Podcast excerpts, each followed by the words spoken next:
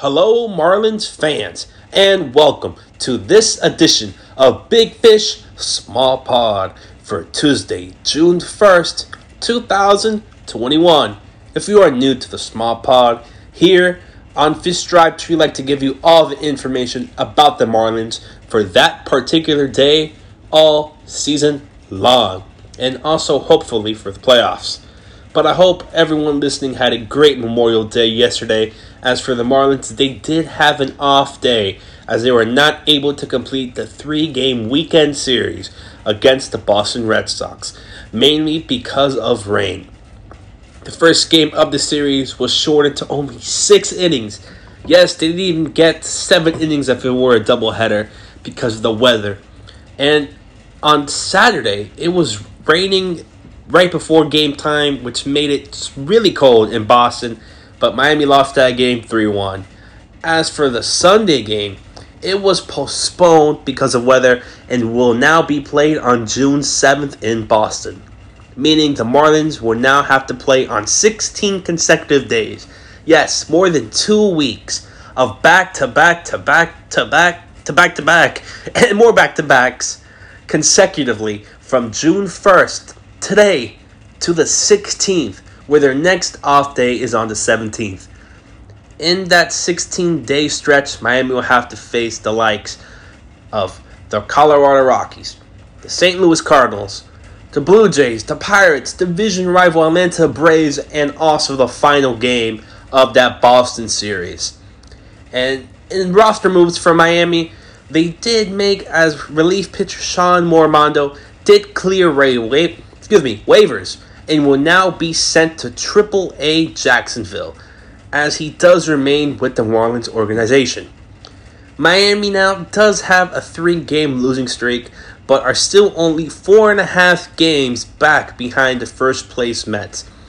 As the Marlins, Braves, Phillies, and Nationals are all under 500, which makes the division one of the most competitive in baseball and one that will definitely come down to the wire. Miami will stay in the Northeast as they do have a quick two game series versus the Toronto Blue Jays, who will now be playing in Buffalo inside Sahlen Field, home of their AAA team, the Buffalo Bisons. The pitching matchup will be projected between two former All Stars. For Miami, it will be Sandy Alcantara with his 3.46 ERA, who was scheduled to start the final Boston game before weather happened.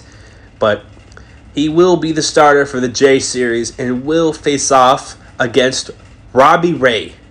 Robbie Ray comes into this game with a 3.81 ERA and is coming off a four earned run performance versus the Yankees on May 27th. Miami will look to slow down one of the highest scoring and explosive offensive teams in Major League Baseball.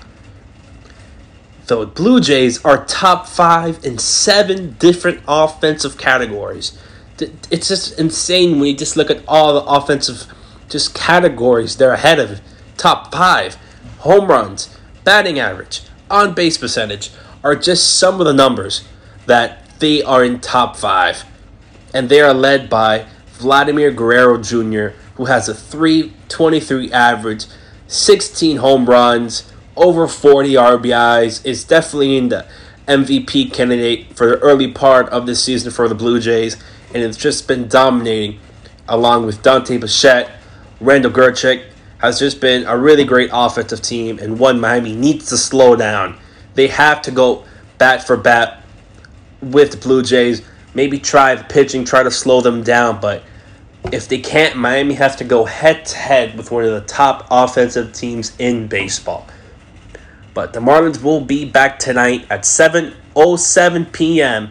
as they hope to take the first game of this very quick series with the Blue Jays before heading to Pittsburgh to play the Pirates. But before I go, make sure to like, share, and subscribe to wherever you get the small pod. And do remember this go fish!